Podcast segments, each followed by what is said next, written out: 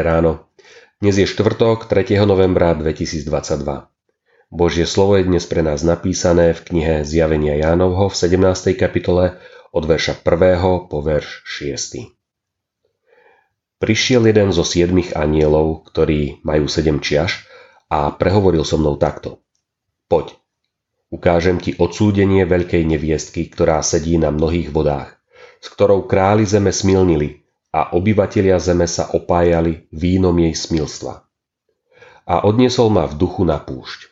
Uvidel som ženu, ako sedí na šarlátovej šelme, ktorá bola plná rúhavých mien a mala sedem hlav a desať rohov.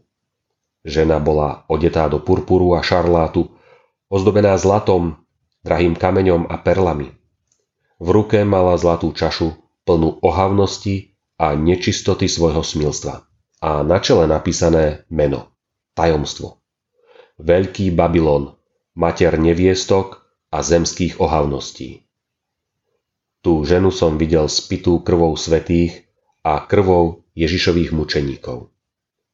Keď som ju uzrel, veľmi som sa čudoval. Komu patrí církev? Čo ju rozleptáva?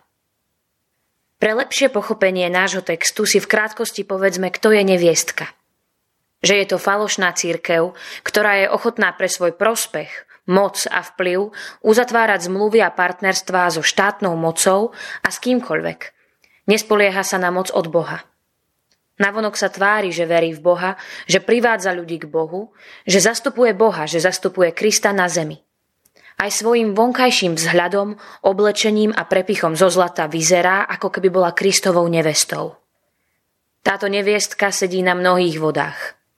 Tým ukazuje, že panuje, že sa správa ako vlastník sveta, že má hlavný vplyv na mocných sveta, finančníkov, vlády a vládcov sveta, na politiku mnohých národov. Ktorá cirkev je to?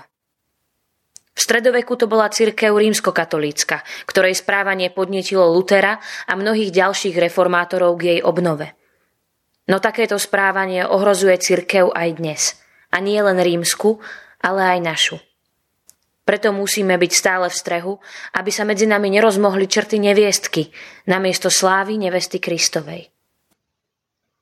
Modlíme sa. Pane, prosíme ťa, posilňuj našu vieru a vťahuj nás do svojho spoločenstva.